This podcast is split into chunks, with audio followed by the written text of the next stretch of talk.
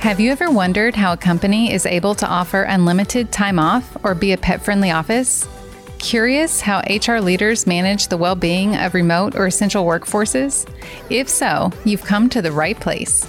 Hi, I'm Andrea Herron, Head of People for WebMD Health Services, and I'd like to welcome you to the HR Scoop.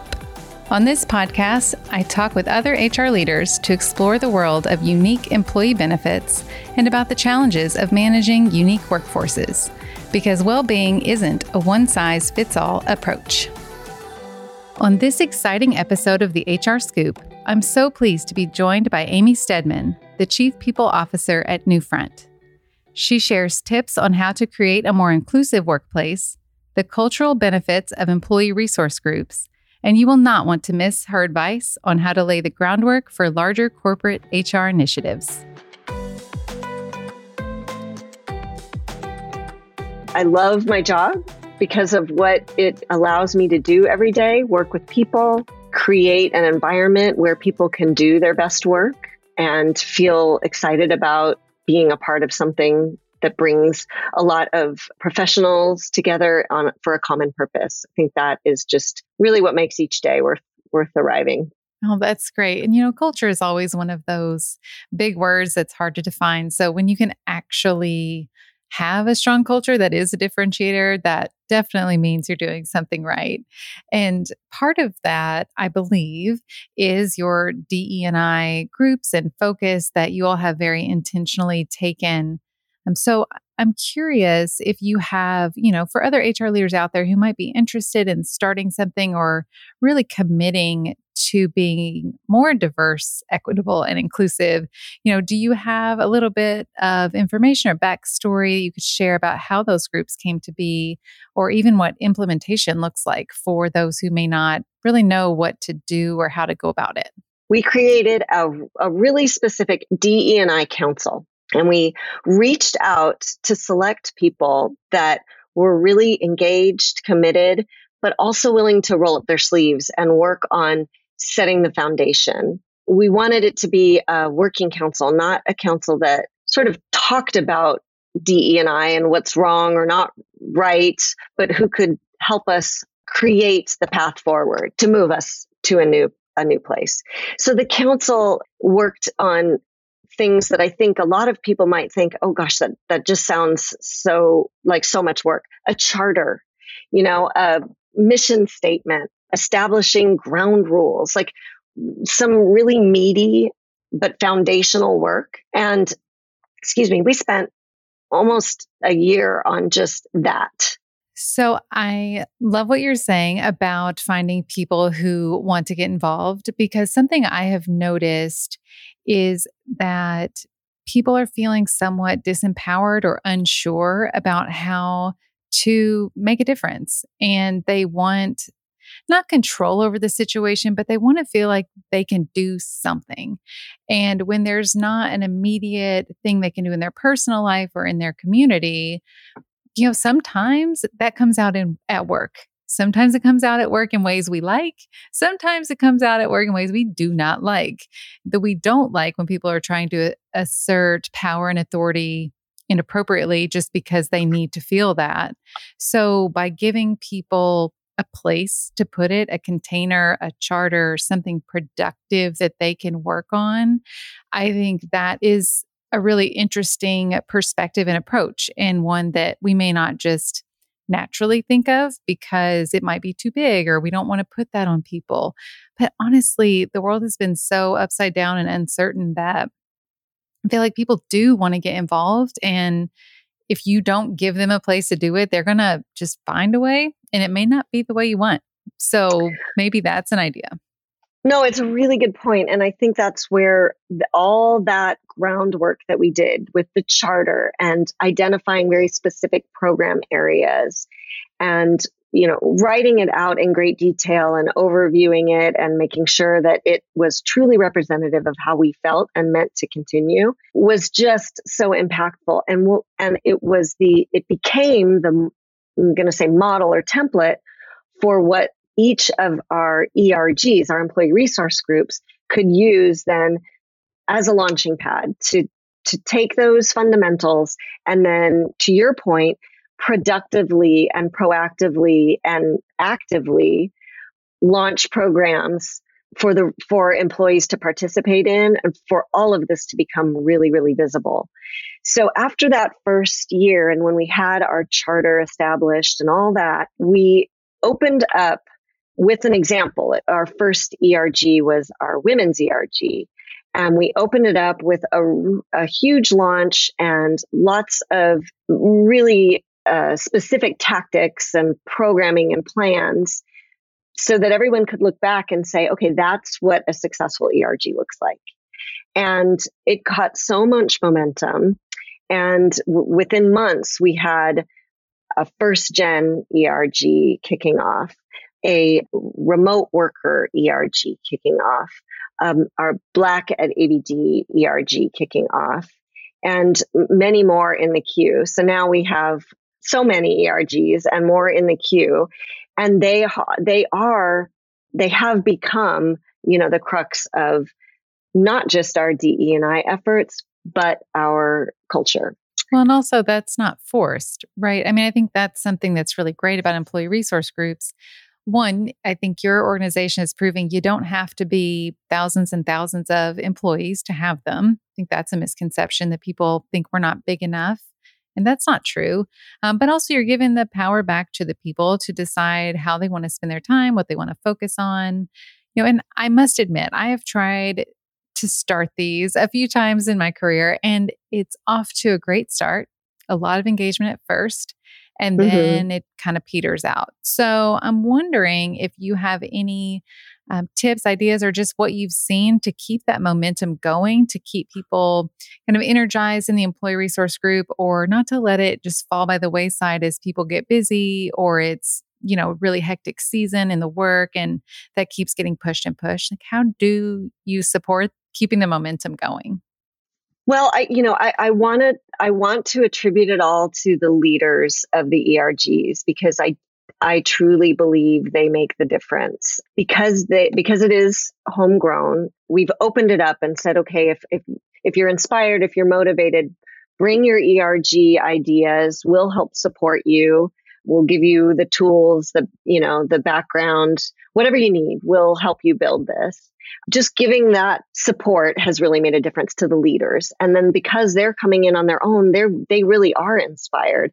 And that bringing on all the uh, other employees, the, the momentum takes off. The other thing that I think we've done that really helps keep people engaged is putting a spotlight on it. So at each of our town halls, for example, we have a moment um, or more, depending on what kind of content or energy um, the ERGs have have delivered or, or have going on a spotlight on those ERGs. What are you doing? What what has happened recently? Sometimes it's even just tell us about the history of voting in uh, America for the black community.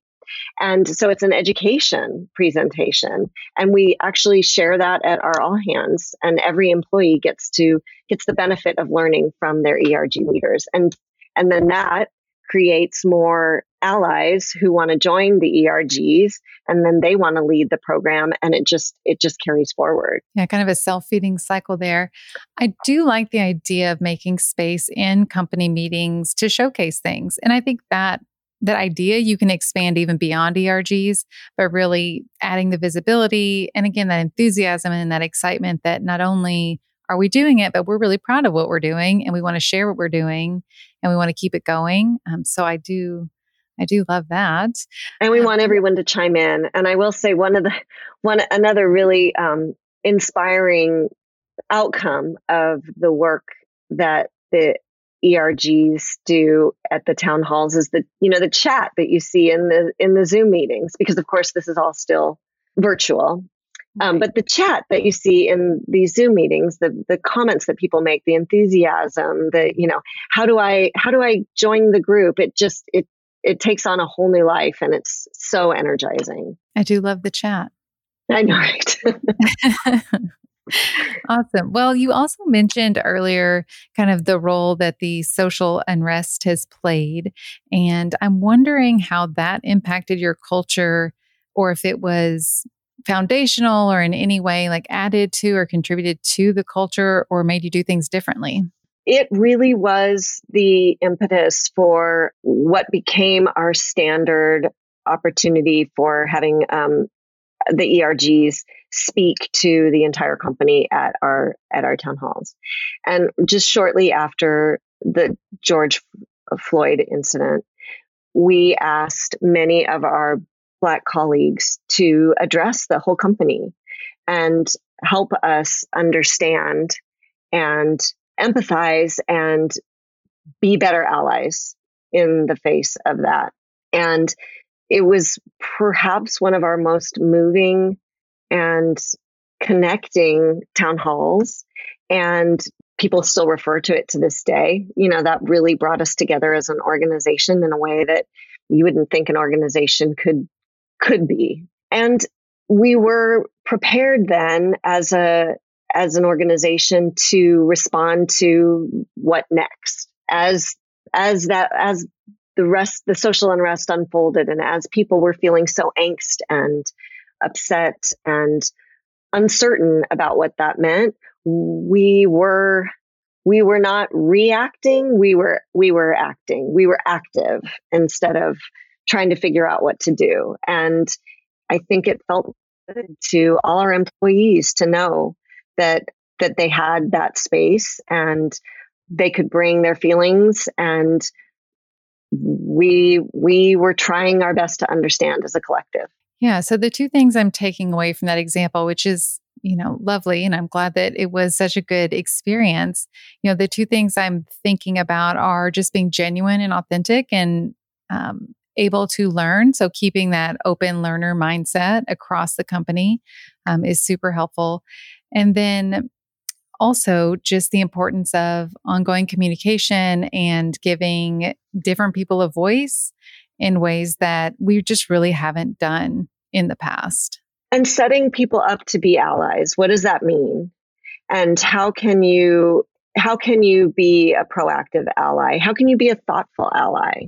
And that really became um, a goal for so many of our colleagues who maybe hadn't hadn't really even thought about that before. And then what became kind of most important to everyone is playing a role as an ally. Yeah. And the other thing that's bringing up for me is that for a lot of us or people who haven't really implemented something like this in their workforce, it can be very overwhelming and feel just so cumbersome. Like I don't even know where to start. It's so big, therefore analysis paralysis, I can't start. Mm-hmm. But what I'm mm-hmm. hearing you say is that it was like a bite-sized chunk at a time, which then laid the groundwork and was proactive for, you know, when other things came up, you were able to better integrate them and roll with it and add because you had some layer of foundation, even if it mm-hmm. was the one opportunity at the town hall that was taken to address it in a genuine way open the door to have more probably micro and mini conversations along the way that you mm-hmm. could kind of keep more of a balance versus mm-hmm. trying to tackle diversity and inclusion in one meeting. Nobody can do that. Nobody so, can do that. Bite size. Yeah. Well, and we did we did actually focus on um, members of the team team with training and tools. We did have the opportunity to bring a group called Awaken into our organization, and they had a four part series with our managers. And fortunately, and again, this is that, you know, this is one of those things like it was terrible timing and, and great timing at the same time. But fortunately, we had conducted that training, you know, just prior to 2020. And so managers had been through coaching and training about exploring identities and thoughtful allyship, unconscious bias, and um, even debiasing feedback. So there, there was a, a fair amount of uh, primer that we had given to our managers, and we had a, a good population of managers. And then we were able to to create our own unconscious bias training, you know, post the all of this so that we could really um, integrate it throughout the whole company. So training was a big training and mentoring i should say was a big opportunity as well. Yeah that's great. And again it's little steps you took along the way that rolled together to make a bigger impact. So that's good for all of us to remember. And then, you know, also kind of related, unrelated, you know, you are part of a benefits brokerage. So one thing I, I, am curious about related to the topic of, you know, diversity concerns is kind of that gap in what types of care, what providers, you know, how people are feeling comfortable accessing services or what they're able to access that's relevant for them can get really large. That gap can get big if you're not paying attention. So, you know, do you have any perspective from the industry of how we should think about or make sure that those diverse needs are being considered when we're looking at offering and designing and up, up leveling our benefits packages? Yeah, I have I've had the opportunity to see that from two sides, right? So I'm the I'm the CPO for our organization and so as we are looking at things through our own DE&I lens, we're looking at our own company. It's easy to to we know our demographics, we know um, what our people need. We survey them and ask them. And so we can do a bespoke, we can do bespoke programming and benefits plans for our team. Um, but as a broker, you know, what we, what we want to help our clients do is take that same lens for, for each of their organizations and then across the industry, really. I think, um, I think it really is about making DE&I the lens that you look through at every stage of the benefits program development. And to the extent that um, as a broker, we're able to do that for our clients, we've been really trying to do that. And sometimes it's about just guiding the clients to go down their own DE&I path, which often leads them to say, okay, well, back to your to your original question, okay, well, how do I do that? Right? How do I do that? So really the benefits can be the impetus to look at DEI more broadly, but it is something that I think every um, employer needs to look at as a practical matter.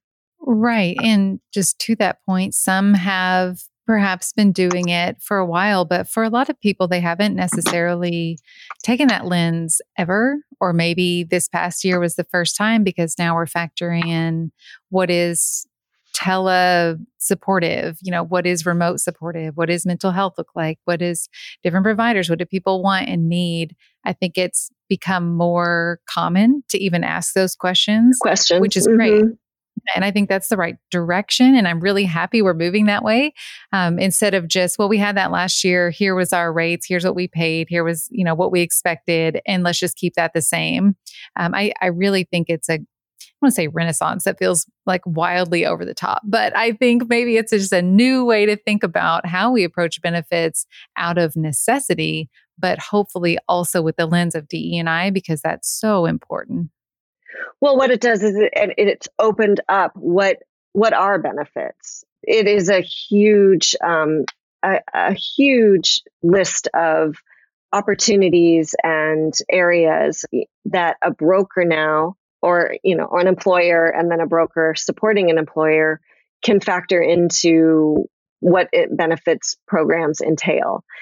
Childcare right? Childcare uh, is now one of the main issues or areas that our clients are looking for guidance. Uh, you know what can we offer our our employees when it comes to childcare? Because that is something they need help and support with in order to to be able to work to their highest and best value every day they've got they've got this to factor in. And that is now a part of the puzzle of an employee um, total rewards package. I, not something I, I don't know i don't know about you but that's not something that was top of mind four years ago. We were kind of on our own to figure that out. And now i think an employer needs to be really mindful about factoring that in. You mentioned mental health. That was a huge one this year. Uh, I, I don't this year and the year before i don't think that was something brokers thought about. And now we are really, I know our, our uh, account executives, our teams are really looking at what can we offer to our clients because that is part of the total package. And it is as important, if not more important, than some of the other more traditional benefits. Yeah, one size definitely does not fit. Does all. not fit all. Not even remotely anymore. So I'm glad to see the industry moving that way. It's another reason I I thought it would be really great to have you on because you do have that dual perspective of I have to set it up for my own staff and also, you know, am seeing what's happening out in the market. So, I don't know if there were any other trends or things popping up that that you're seeing that might be interesting to share kind of out in the general benefit space. Wellness is obviously a, a major driver, and wellness now encapsulating so much more than fitness and nutrition, right? It's such a bigger a bigger arena and it does it does tend to become the umbrella for all the other benefits. Like if we're focusing on an employee's wellness, all these other pieces fit into that puzzle. The the the medical, the dental, that you know that is a piece of the total picture. And so you know wellness and creative wellness because it does mean different things to different people. Um, somebody's financial um, acumen and their ability to set themselves up financially also becomes part of that equation. It's it's just a much bigger picture than it used to be. It's almost as though we're realizing that the humans that come to work are actual full humans. Humans. yeah, I think so. so. I, think that's the right right way to move. So, um, thank you for all of that great wisdom and perspective. Um, really appreciate it. And before we let you go, I always like to ask our guests to share something with us that people may not know about you. Because you are a human after all, we just established this. So, what's something that uh, people may not know about you? What's something that people don't know about me? I live with, I have a, a husband and two daughters, and they are all athletes. Um, they are talented athletes. They have eye hand coordination, and I do not. And my only um, claim to keep up with them is being able to run long distances in a straight line. So I am a embarrassed member of an athletic family. How's that? there you go. I can maybe even relate to that a little bit. So awesome. Well, you know, somebody we somebody's got to be there to cheer everybody on. That's a very important role. That's right. That's right. That's my role. All right. Well, thank you again so much for your time. It was great chatting with you today, and we'll see everybody next time. Ah, oh, thanks.